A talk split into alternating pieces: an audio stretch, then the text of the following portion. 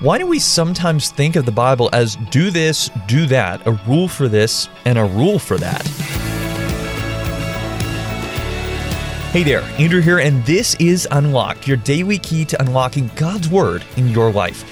There's something we as Christians do sometimes that I like to call the Ian life. And no, I don't mean following someone named Ian. It actually means trying to live the Christian life just without Christ, the Ian life. Our devotion today sheds some more light on this topic. It was written by Savannah Coleman, and it's called Repentance and Rest. When you find an area in your life that needs to change, do you seek to try harder and do better, but find it just gets worse? As Christians, this is often how we look at the gospel. How have we taken something so simple and turned it into a to do list? Into Jesus plus this?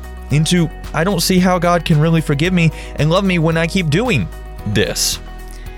In Isaiah chapter 30, God's children were rushing around without consulting God. They were making plans to ask for Egypt's protection in crisis instead of turning to God and crying out for help. In verse 15, the Lord reminded them In repentance and rest is your salvation, in quietness and trust is your strength, but you would have none of it. The children of Israel were doing what we so often do, trying to worship God by following rules and saying the right things instead of through true repentance and rest in Him alone. Jesus confronted this same faulty thinking in Matthew chapter 15. The Pharisees were upset that Jesus' disciples weren't following the traditions of the elders and washing their hands before eating. Jesus showed them their hypocrisy by reminding them of what Isaiah said merely following rules is not a mark of true repentance. True repentance is turning to Jesus, the one who wipes out sin by his blood and gives the only true rest. So let's talk about this. What are some questions going through your mind right now? Why do we sometimes think of the Bible as do this, do that, a rule for this, and a rule for that? When you notice you're trusting more in your good works than in the blood of Jesus, how can you remind yourself His work on the cross finished it completely for you? For some help, check out Ephesians chapter 2, verses 8 and 9.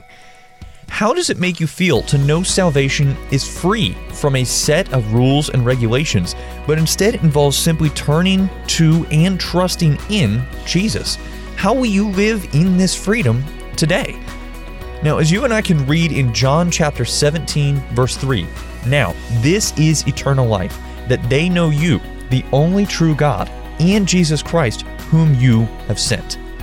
I'd encourage you to read Isaiah chapter 30, verses 1 through 22, as well as John chapter 1, verses 1 through chapter 2, verse 2, to help keep God's word alive in your life. Unlocked is a service of Keys for Kids Ministries, and it's listener supported. Just $5 a month goes a long way to help us keep Unlocked going strong into the future. And if you'd like to donate, you can do so by going to unlocked.org or by checking out the Unlocked app and hitting the Giving tab. Now, be sure to check back tomorrow because Emily is going to be talking about someone who had a restless heart. But until then, I'm Andrew, encouraging you to live life unlocked, opening the door to God in your life.